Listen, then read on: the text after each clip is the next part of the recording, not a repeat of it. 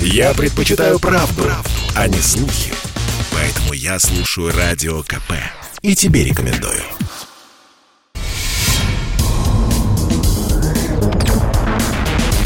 Следствие утверждало, что он стрелял в Чубайса. Два года он провел в Кремлевском Централе и добился своего полного оправдания. Радио «Комсомольская правда» и адвокат-писатель Иван Миронов представляют проект «Линия защиты». Передача о том, что безвыходных ситуаций не бывает. Здравствуйте, дорогие друзья. Это Иван Миронов, адвокат, писатель. И это программа «Линия защиты». А, мы ушли с э, пятницы, с 8 часов на четверг. Так что запомните, четверг, 20.00, новое время, линия защиты. И я ваш э, покорный слуга, ведущий. Итак, начнем с э, горячих новостей. Э, сегодня Верховный суд России направил в Подмосковье для рассмотрения по существу дело в отношении бывшего губернатора Хабаровского края Сергея Фургала, который обвиняется в заказе на убийства, которые были в начале 2000-х годов. И теперь Люберецкий суд Московской области в составе шести присяжных и двух э, запасных рассмотрят это дело. Ну, вообще практика переноса судов в другие субъекты, в первую очередь это Москва, Московская область, она стала отрабатываться последнее время. До э, недавнего э, времени это вообще была история как бы так э, юридически неверно, неправильная, и э, все уголовные преступления, они по закону, в принципе, должны рассматриваться э, по месту их совершения. То есть так называемая территориальная подсудность должна применяться в отношении лиц, которые, собственно, там, где совершили, там, собственно, должны проходить следствие, и там они должны уже предстать перед судом. А, защита пыталась эти действия оспорить, это решение оспорить и все-таки добиться, чтобы а, господина Фургала именно судил Хабаровский э, суд, и именно хабаровчане решали его судьбу. А, но вы знаете, что интересно? Вообще суд присяжных – это уникальный институт. И это единственная надежда на справедливое решение, на объективное решение, потому что профессиональные суды в составе одного э, судьи, они выносят э, порядка двух десятых процента оправдательных приговоров всего, то есть практически ничего. Это считайте, усушка, утряска уголовных дел, ну и где-то вот выпадает какой-то такой зацепочка, шанс э, получить хоть какое-то объективное решение в виде оправдательного приговора. Но суды присяжных, они в нашей стране, несмотря на то, что находится под серьезным давлением, потому что присяжные те же люди, к ним можно подобрать рычаги давления, их можно убедить, можно э, э, придумать определенную историю, чтобы они поверили, это вне процессуальной истории, сейчас расскажу, как это делается. Э, и, но, тем не менее, они оправдывают сейчас э, порядка четверти всех тех, кто предстает перед ними. И это средний показатель за всю историю существования судов присяжных, которые вступили э, в силу еще с 64 года, аж 19 столетия, когда, собственно, э, заработали и заработал институт адвокатуры так называемых присяжных поверенных. Ну, потом, соответственно, большевики эту практику свернули, и за всю историю существования российских, судов присяжных в Российской империи э, суды вынесли более 7,5 миллионов оправ... Э, приговоров. То есть рассмотрели 7,5 миллионов уголовных дел по всей Российской империи. Колоссальное число. Это эм, в пику тем, кто сегодня утверждает, что суды присяжных у нас в России не нужны, они не объективны, и простые граждане, они не могут справедливо приним... и объективно выносить решения. Ну, соответственно, всегда возникает встречный вопрос. Скажите, пожалуйста, а почему вы считаете, что, скажем, э, девочка, которая закончила э, юридический вуз и в принципе ничего не знает о жизни, просидев там свои 8-10 лет в кресле помощника судьи, а она вдруг, надев э, судейскую мантию, может решать судьбы и разбираться в сложных экономических вопросах. Это, кстати, почему до сих пор и не вводится у нас суд присяжных по экономическим преступлениям, мошенничество, растрата, злоупотребление должностными полномочиями, которые очень часто используются как рейдерские механизмы – и э, где на кону стоят сумасшедшие активы и очень большие деньги, соответственно, появляются дополнительные инструменты для того, чтобы таким э, тем или иным образом воздействовать на объективность единоличного э, судьи. А, и опять-таки вернемся. Да, кто, кто, кто, такие, кто, кто такие присяжные? А, присяжные – это граждане, там, э, которые выбираются из числа избирателей. Вот есть избирательная база, но есть определенные ограничения. Они не должны, э, у них должна быть погашена судимость или не быть вообще ни, э, никакой. Они не должны стоять на учете ПНД, а, и психоневрологического диспансера и, соответственно, не быть э, наркома, официальными наркоманами. Ну и, конечно, есть еще возрастные ограничения, которые почему-то разнятся именно с возрастом судьи. То есть уже лица э, пенсионного возраста, они не могут быть э, в составе суда присяжных, но, тем не менее, э, этот возраст э, не имеет никаких ограничений для э, судьи, которые вот профессионально решают судьбу э, людей. Э, и вообще копия о, суда, о, о суде присяжных, они ломаются очень э, давно. С одной стороны, звучат требования, давайте вообще как бы э, запретим. С другой стороны, требуется расширение на другие составы уголовных дел. Э, сейчас суды присяжных рассматривают исключительно насильственные преступления и контрабанда наркотиков. Все остальное пока находится вне их э, юрисдикции. И, э, конечно же, введение суда присяжных уже на, на рассмотрение всех дел, она очень важна, потому что это единственная, наверное, надежда на объективное э, правосудие. Э, была недавно реформа, пару лет назад, которая с 12, состава 12 судей ушла на 8. Вообще раньше все уголовные дела, они рассматривались исключительно областными судами в составе 12 человек.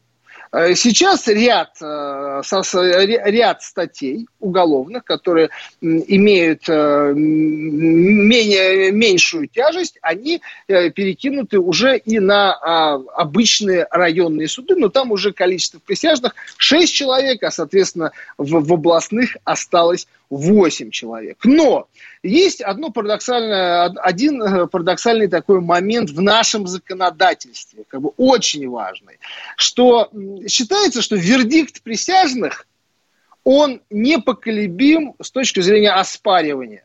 То есть вердикт вынесен, все, он законен, и его сложно сдвинуть. Но приговор, который постановляется на основании вердикта присяжных, он, соответственно, может быть изменен. И каким образом, как вы понимаете, э, в сторону отмены и пересмотра нового дела. Так вот, даже после реформы, которая расширила полномочия судов присяжных, у нас э, рассматриваем, у нас э, порядка 80% приговоров, ну, прежде всего, как вы понимаете, оправдательных приговоров, которые постановляются на основании вердикта присяжных, они подлежат, они отменяются. И зачастую человек, который, казалось бы, оправдан судом присяжных, он возвращается раз за разом еще на один, на а, второй круг, и пока его не закроют, или, собственно, прокуратура и, или Верховный суд скажет, все, э, хватит человека мучить, давайте все-таки его отпустим. Кстати, также было это, с делом о покушении там, на, Чубайса, когда мои э, подельники, э, Квачков, Найденов, э, Яшин, десантники, они прошли аж три круга, но я, пос, поскольку я уже присоединился к ним э, из розыска спустя полтора года, мне все-таки довелось как раз э, финальный круг присяжных пройти. Честно говоря, это, это удивительная история. Э, вообще у нас прокуратура, она ну, наверное, это все-таки традиция суда присяжных когда прокуратура представляет присяжным некий, некий театр. То есть это э, методы нейролингвистического программирования, начиная от того, как человек выглядит, потому что прокуратура изначально находится в заведомо выигрышных условиях, поскольку предстает перед присяжными уже в таком обезличенном, строгом, образе, это синие э, голубые рубашки, синие костюмы, в общем, все как из э, шаблонов о советской милиции. Сразу это является перед присяжным такой некий образ, как защитника закона и порядка, уже заранее пред, э, располагая народных судей к доверию. Есть э, особые прокуроры, которые много лет специализируются на этой теме и практически не имеют оправдательных вердиктов за свою историю, которые, которые подходят к этому процессу, ну, как действительно к тому уникальному театру.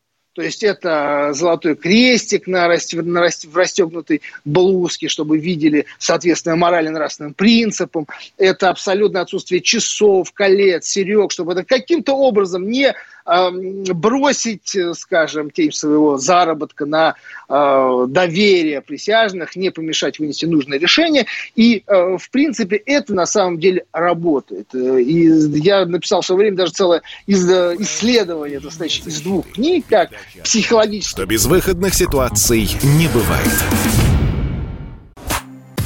Я слушаю Радио КП, потому что здесь всегда разные точки зрения. И тебе Рекомендую.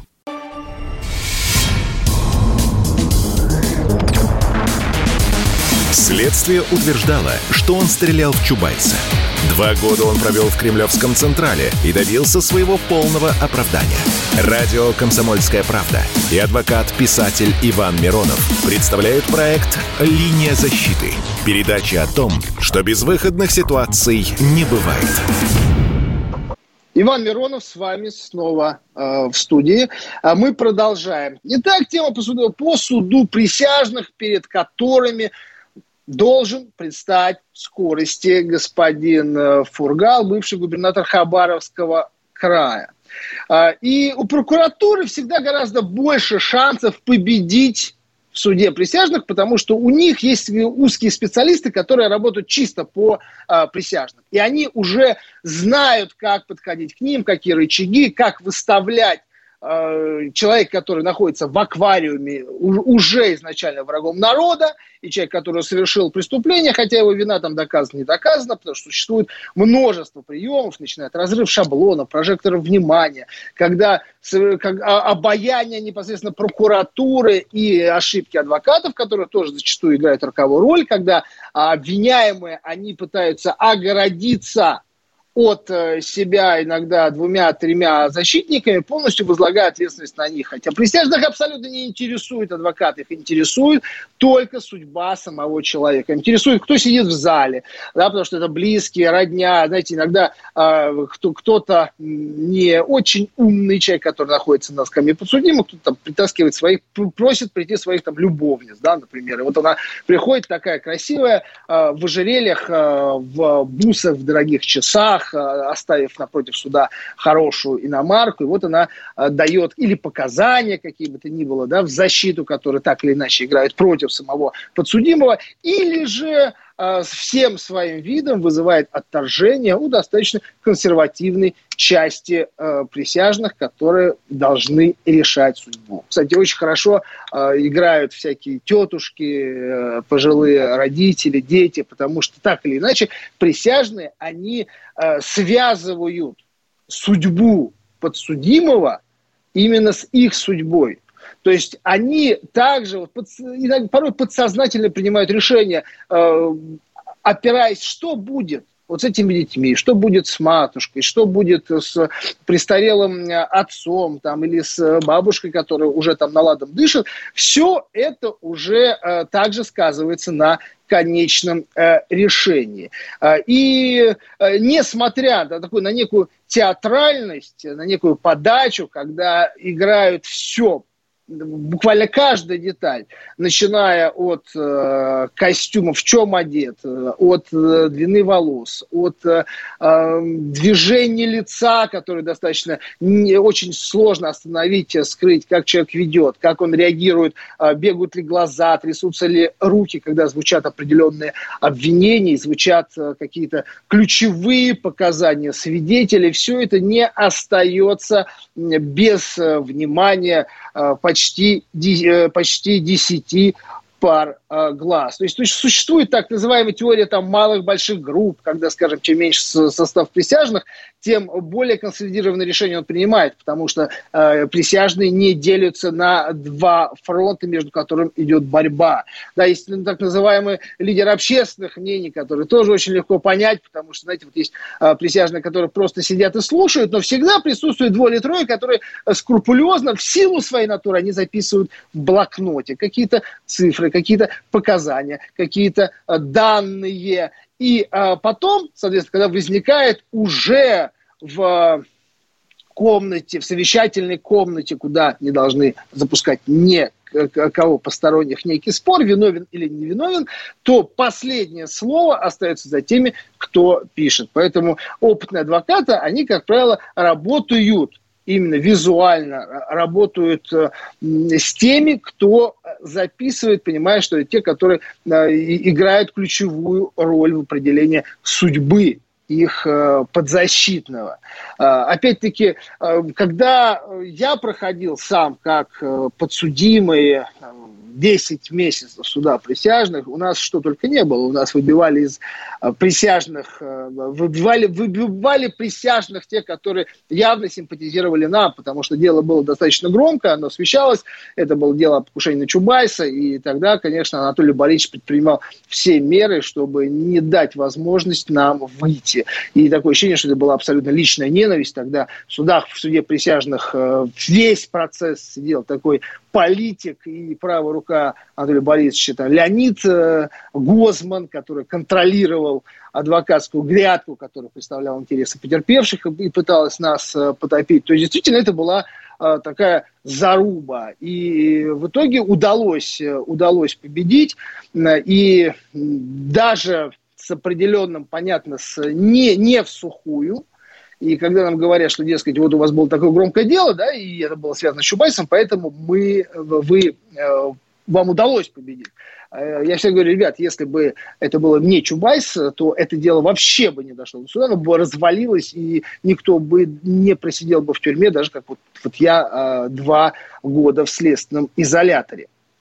Итак, мы принимаем ваши звонки. Степан из Ростова-на-Дону, здравствуйте. Светлана из Ростова-на-Дону, да. Добрый вечер. А, э, добрый вечер, Иван. Иван, меня интересует вот Анатолий Грудиста. Его же ни за что, ни про что. И, кстати, присяжные вынесли ему вердикт такой, что вроде бы он виноват. Понимаете, когда диаспора надавила сильно. Mm, ну, вот это в Новосибирске а, было. Кого я знаю, я знаю это дело. Он заступился изначально... за девушку, да.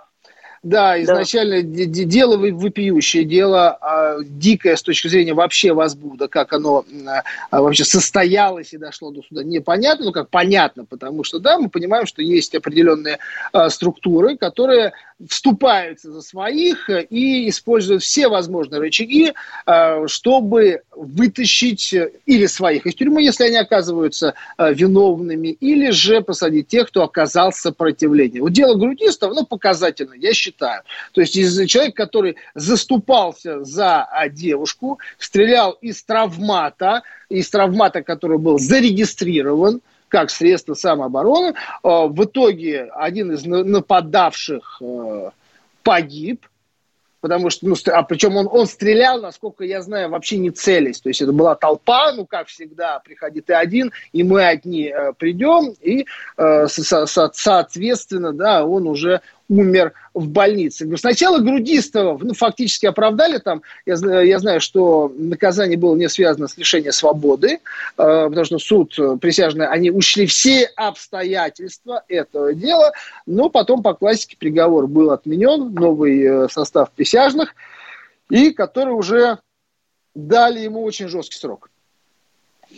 Я боюсь ошибиться, но, по-моему, это 8, 8 лет. Э, да, такие случаи бывают. Но, скажем так, если бы он э, пошел бы сразу, выбрал профессиональный суд, то даже этого шанса, который изначально был ему дан, его бы не было. И когда противники суда присяжных, они говорят, ну как же, вот на, это же обычные люди, на них можно надавить, можно начать на, на, найти рычаги давления и потом получить нужный результат, и заставить их вынудить чтобы они оправдали виновного человека, задается всегда один вопрос. Скажите, на кого легче надавить? На кого легче найти э, вот ту кнопку, чтобы ее нажать? Человек сказал, да, я готов. Там деньги, давление, угрозы на э, одного человека, на одного профессионального судью или на э, шесть или 8. Это не считая запасных присяжных. Поэтому, еще раз говорю, статистика показывает 25% присяжных, присяжные оправдывают против 0,2 э, процента, которые оправдывают профессиональные судьи. Но, к сожалению, практика еще такова, что если ты выбираешь суд присяжных, и это тебе э, скажет любой следователь, что, что в случае все равно э, срок, срок выносит судья, Присяжные – это судьи факта. Они лишь говорят, было или не было, виновен или не виновен, отвечая там на э, не один вопрос, то есть там события преступления, было ли оно вообще, имели ли к этому отношение указанные лица, и кто конкретно имел, какая их роль. То есть иногда э, опрос на листы, они там и, там и 20, и 30 вопросов, на которые присяжные должны ответить. Но э, окончательное решение по сроку, как это происходит, присяжные выходит старшина после совещания, уже когда присяжные удаляются на вынесение вердикта, они передают это судье, если все судье понятно, она а, предоставляет э, старшине присяжных слово его озвучить. Если понятно, отправляет обратно в совещательную комнату для, настро... для устранения противоречий. И дальше уже выходит старшина и э, по каждому вопросу говорит, виновен, не виновен, и распределение голосов. И уже потом прокурор запрашивает, в случае, если его все-таки признали виновным, запрашивает срок, и уже судья выносит этот срок. Если это присяжное, ну, как правило, этот срок гораздо жестче, если бы он рассматривался единолично судьей. К сожалению, такая, такая практика наказания за вот выбор присяжных. Итак, уходим на паузу. Пауза будет короткой. Не отключайтесь. Чтобы не было мучительно больно за бесцельно прожитые годы, слушай «Комсомольскую правду». Я слушаю Радио КП и тебе рекомендую.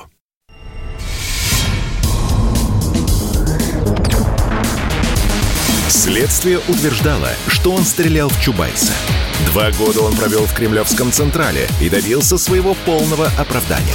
Радио «Комсомольская правда» и адвокат-писатель Иван Миронов представляют проект «Линия защиты». Передача о том, что безвыходных ситуаций не бывает. Мы снова э, в студии. Добрый вечер всем, кто к нам присоединился. Телефон прямого эфира 8 800 200 ровно. 9702 – это линия защиты, и адвокат-писатель Иван Миронов. И переходим к еще одной интересной новости, во многом знаковой и, конечно, прецедентной. Сыктывкарский суд запретил, точнее, признал экстремистским и внес в список экстремистских материалов советский документальный фильм 1973 года – тайное и явное с подзаголовком «Цели и деяния сионистов». Это первый случай, когда советское документальное кино официально запрещено. То есть спустя, на секундочку, 50 лет после того, как этот фильм был создан.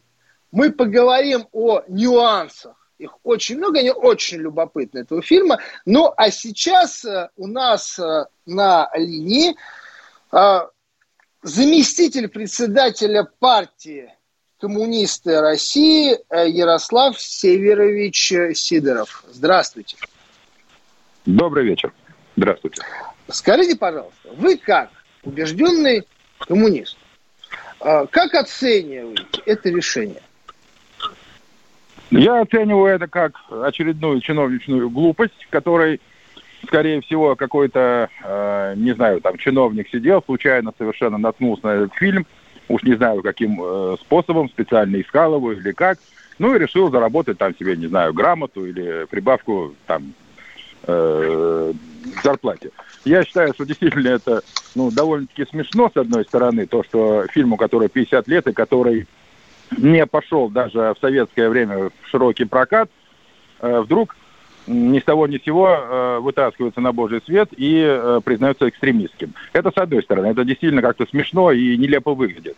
Но с другой стороны, эм, как бы это ни стало какой, ну, скажем так, отправной точкой для того, чтобы начать запрещать и признавать экстремистскими вообще какую-либо э, кинодокументальную или, может быть, даже художественную э, произведения, которые, ну, которые были сняты в Советском Союзе. Вот это, конечно, в некотором, в некотором э, роде, ну, скажем так, э, дает, э, ну, скажем, э, э, возможность и желание задуматься о том, для чего это было сделано. Скажите, а вы сами видели этот фильм? Да нет, конечно. Вы не видели Я говорю, фильм? В 1973 а... году он был снят. Нет, не видел. И э, более того, он, э, как общеизвестно, он не пошел в широкий прокат. Угу. Не, а как вы тогда можете судить о том, что э, если вы его не видели, он в широкий прокат не пошел, тогда там, может быть, действительно какие-то страшные, разжигающие э, ненависть э, вещи, о которых вы можете просто не знать. Я думаю, что советские руководители э, не были настолько глупы, чтобы э, действительно делать э, какую-то э, продукцию, которая могла бы э, уж так сильно разжечь э, э, какие-либо настроения. Поэтому я думаю, что при всех плюсах именно Советского Союза там э, в руководстве сидели умные люди. Ну, вы, вы сейчас рассматриваете, даете оценку всему советскому руководству или только брежневскому э, периоду? Когда был, Нет, почему? Мы сейчас просто вышел. говорим про 73 год. Э, я говорю сейчас о, разумеется, этом периоде. Хотя я не Брежнев. говорю о том, что... Угу. Да, что и другие были, э, скажем так, более глупы. Ни в коем случае. Угу. То есть вы полагаете, что существует сейчас риск, когда пойдет волна запретов другого советского кино? Я боюсь, что так. Боюсь, что так. Угу. Но смотрите, все-таки э, у нас э, э, кинематограф, он отражал определенную политику внутреннюю, внешнего государства, которая была достаточно разная. Вот смотрите, вот у нас, например, если взять хрущевский период, мы э, видим вторую волну оголтелого, оголтелой борьбы с, с церковью. Оголтелой. То есть создавались вот эти многочисленные комитеты, союзы безбожников, так называемая научная теория научного коммунизма, когда э, целое направление кинематографа, оно было направлено для того, для дискредитации церкви. И доказать, что все, кто носит э, крест и ходит в храмы, это люди э, заблуждающиеся второго сорта, и вообще церкви надо уничтожать в прямом смысле этого слова, потому что в хрущевский период половина храмов, они были уничтожены из числа, из э, числа вот на тот, на тот период. Половина. Вот с этим как быть? Это тоже правильное решение, вы считаете, которое принимались, и это правильный вектор кино тот, в тот момент? Ну, честно говоря, я вот так на вскидку не помню э, фильмы хрущевского периода, которые были посвящены бы именно этой теме. Э, все, э, скажем так, фильмы, которые, э, где хоть как-то э, упоминалась и критиковалась церковь, это все-таки было отнесено к периоду э, революционному. То есть я имею в виду 17-я гражданская война, ну, в общем, до 30-х годов. Вот. Э, но тут нужно учитывать то, что э, любой фильм, любое произведение художественное, начиная там от э, газеты, заканчивая, вернее, статьи в газете, либо книги, романы написанного в то время, оно отражало именно то время. И сейчас судить о том, правильно это было или неправильно, я считаю, что это не совсем корректно. Потому что на тот момент, наверное, это было правильно. Как мы сейчас расцениваем то, что происходило 40, 50, 60 лет, там как э, брать хрущевский период, конечно, с нашей точки зрения, может быть, что-то были перегибы и все остальное. Но в тот момент это считалось правильным. Поэтому осуждать это, ну, я считаю, ну, опять Нет, же, ну подожди, я, я не совсем, я, я понимаю, что вы здесь, э, у вас вот э, кипит убежденный коммунист, но у нас, если мы посмотрим советский период, там было вот этап за этапом. То есть одна правящая когорта, она уничтожалась следующей. То есть поколение за поколением вырезало предыдущие. А, мы здесь видим, когда Сталин уничтожил Ленинскую гвардию, потом, собственно, травили самого Сталина, при этом а, по ходу уничтожая там ленинградскую а, группу, со, со, соответственно, все, все, что было у нас там в Грузии, тоже под корешок генералов. И вот эти решения были правильные. Вот как сказать, вот как можно объединить весь советский период в одно единое целое и сказать, вот на тот момент это было правильно. Вот, то есть получается, что, скажем, в 20-е, в 30-е годы ставить э, к стенке э, там, кулаков, так называемых, да, зажиточных крестьян, Э, православных, это было правильно. Соответственно, потом палачей перестрелять, это было тоже правильно. Вот где понять, вот там есть какой-то стержень, есть какая-то струна вот морально-нравственных принципов, которые проходят через весь э, период советской истории. Как вы считаете? Э, ну, я тут отвечу, ну, скажем так, а назовите мне хотя бы одну страну, в которой произошли такие революционные изменения, в которой бы не повторялась ровно такая же ситуация. Возьмите французскую революцию, возьмите, да любую, по большому счету, э, буржуазно-демократическую революцию, в которой бы не уничтожались люди, которые, э, ну, скажем так, стояли у истоков. Ну, вот, получи... Нет, смотрите, я понимаю, но уже истоки, все истоки, были перебиты где-то, наверное, к к началу 30-х. Вот все истоки, вся эта Ленинская гвардия, она была защищена к началу 30-х. Но потом еще прошло там минимум 5 волн, которые шли прям до смерти и чуть еще захлестнули уже после смерти Сталина, когда все это продолжалось. То есть как могут, может быть э, массовое уничтожение людей на протяжении более чем э, 30 лет, причины революционных потрясений. Ну, даже, вот там говорят, французская революция. Но это, наверное, единственный пример, когда э, революция пожирала собственных детей. Если мы посмотрим уже другие страны, мы этого не увидим. У нас почему-то вот говорят, что вот без, без этих репрессий мы бы не победили. Да? Мы не победили в войне, мы не построили бы великую промышленную э, державу. Но почему-то мы смотрим на соседние европейские страны, которые также с нуля и поднимали за более короткий срок. Мы видим Америку, мы видим Британию, где не было никаких репрессий, но тем не менее они конкурировали с нами, конкурировали довольно успешно. И не факт, кто с кем э, конкурировал. А, и вот в этом, вот почему так вот не ставится вопрос? Потому что мы готовы оправдать. Вот вы сказали, вот на тот момент это было справедливо. То есть э, в 20-е уничтожать э, крестьянство э, было справедливо, потом в 30-е уничтожать Сталинскую гвардию было справедливо, потом уничтожать тех, кто выиграл Великую Отечественную войну, Жданов, Щербаков, Вознесенского, Кузнецов уже после войны тоже было справедливо, получается, тоже было правильно. Вот логику не Я не понять. говорил, что это было справедливо. Я не говорил, что это было справедливо. Я говорил, что это нужно рассматривать в контексте конкретно того э, исторического периода. Справедливо это или нет, мы можем судить только с точки зрения, скажем, э, сегодняшних моральных каких-то э, нравственных, этических э, своих э, э, ну, состояния, да? Но, значит, в тот момент это действительно было необходимо. Когда а, идет разговор необходимо, о том, что... то есть уничтожать крестьян, уничтожать э, православных, это было необходимо? Я еще раз говорю, на тот исторический момент, наверное, да. Наверное, да. Я сейчас не готов э, утверждать, что это было необходимо. Может быть, были какие-то другие способы. Но был выбран этот способ. Это исторический Потрясающе. факт. Спасибо. Не Уходим на а, паузу. Э, спасибо, что были с нами. Э, через э, буквально две минуты мы вернемся в студию. Послушай, дядя, Радио КП. Ведь недаром я его слушаю. И тебе рекомендую.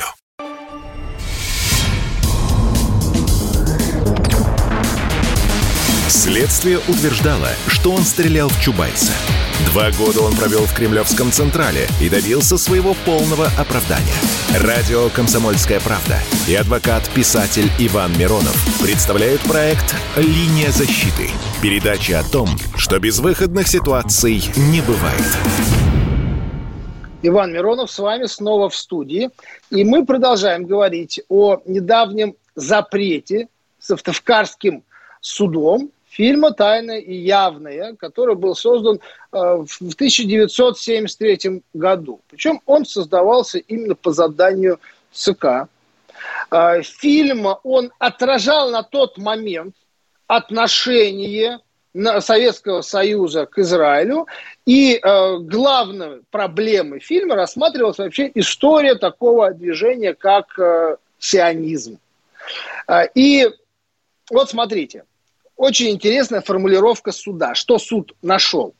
Что в фильме есть предписание враждебных действий группы лиц сионисты в отношении групп лиц арабы, чехи, словаки.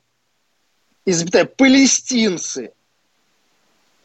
И возложение ответственности на группу лиц, в кавычках, сионисты, за совершение действий, повлекших крайне негативные последствия, а именно финансовая помощь Германии в подготовке Второй мировой войны, войне. А жертвами которой, внимание, в результате стали в кавычках, в кавычках, десятки миллионов человек. Слушайте, мне так, вот такое ощущение, что судьи, которые принимают эти решения, они не заканчивали школу. Они не знают, что есть такая проблема, как арабо-палестинские отношения, арабо-палестинская война, которая длится фактически с, с, с начала создания государства Израиль, потому что там, где это государство появилось, там как бы жили палестинцы. Там как бы было палестинское государство. Ну, вот, собственно, этот конфликт и произошел из-за территорий. И конфликт э, до, до сих пор не стихает. Дело в том, что Э, Сталин, он, э, вот его называют там антисемитом, что политик государственного антисемитизма. Да ничего подобного. Э, Все упиралось гораздо менее такие, менее, поня... менее простые субстанции. Дело в том, что именно Советский Союз создал государство Израиль. Это первый, кто СССР первый, кто в 1948 году признал независимость и возлагал большие надежды Израиля как на союзника в противодействии Америке, потому что они считали, что Израиль даст возможность э, привлечения еврейских финансистов, э, банковских кругов, которые как раз и дадут деньги СССР.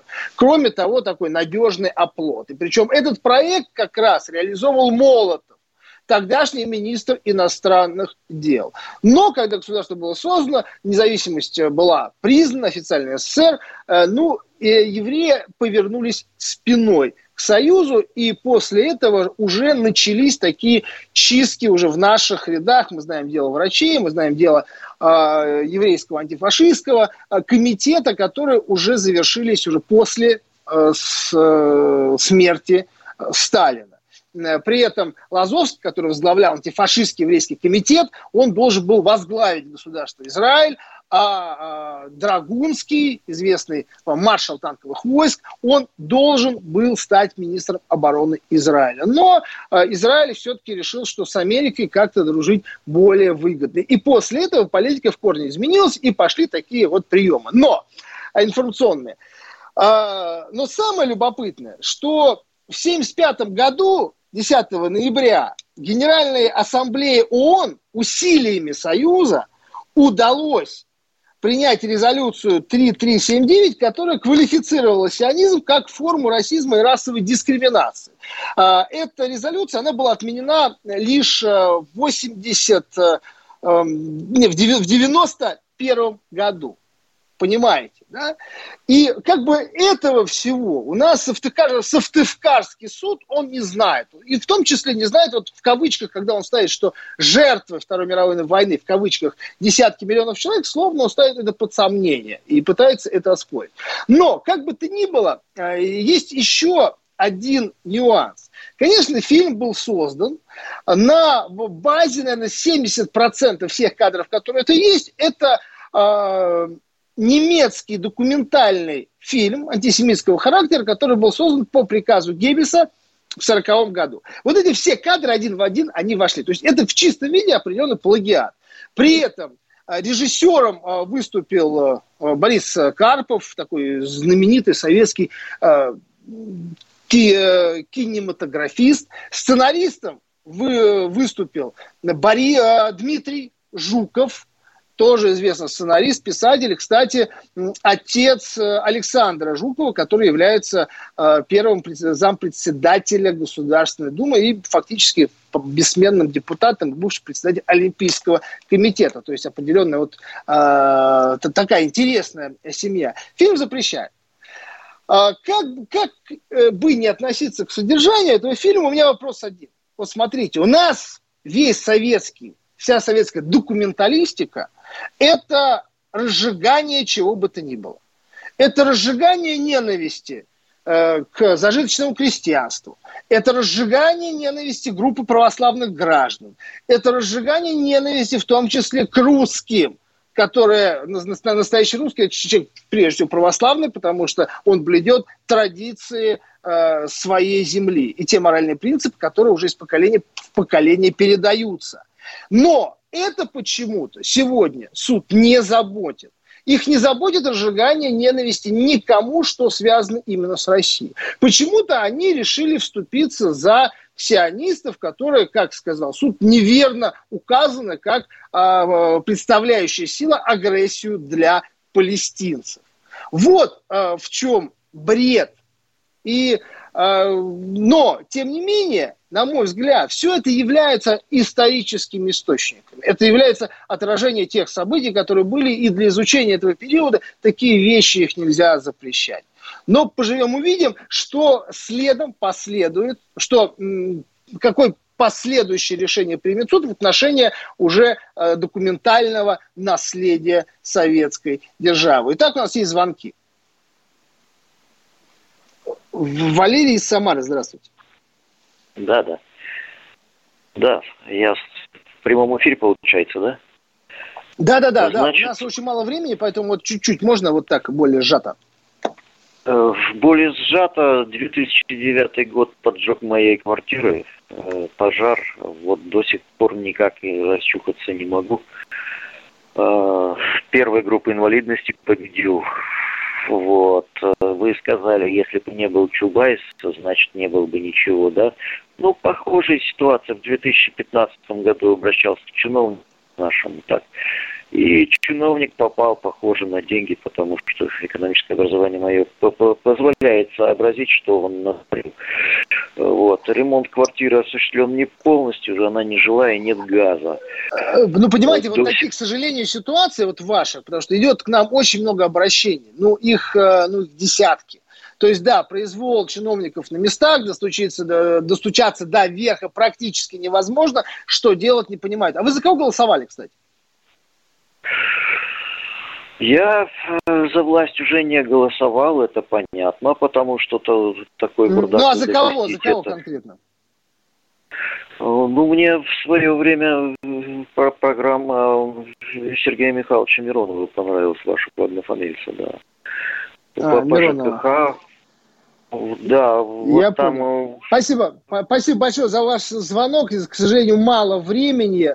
Давайте еще послушаем э, звонки. Лев Николаевич из Нижнего Новгорода. Здравствуйте. Здравствуйте, Иван. Иван, ведь Израиль образовался благодаря Сталину 14 мая да? 48 года. На протяжении всего существования Израиль проводит агрессивную, экспансивную политику в отношении соседних арабских государств. Вот. При поддержке и широкой помощи империалистических держав, в первую очередь США, и мирового сионизма, это история. Представляете, три партии там.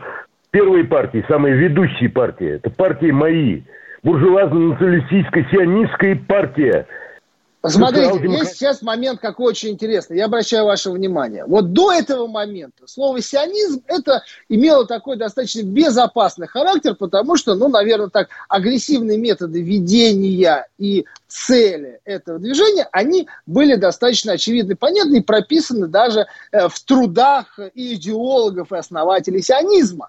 Но вот после этого решения, кстати, это создает тоже такой интересный прецедент, когда уже употребление слово «сионизм» в негативной коннотации, это может повлечь э, претензии со стороны правоохранительных органов. Это тоже надо учитывать, потому что у нас э, любой, лю, любое решение суда имеет определенные последствия и имеет, к сожалению, уже э, развитие этого правоприменения. Поэтому я, я вас понял, во многом согласен. Давайте еще один звонок послушаем, пока мы не ушли. 40 секунд, да, вот, вот подсказывает, что всего осталось полминуты. Э, дорогие друзья, это была линия защиты. Э, мы выходим в новом времени, 8 часов по четвергам.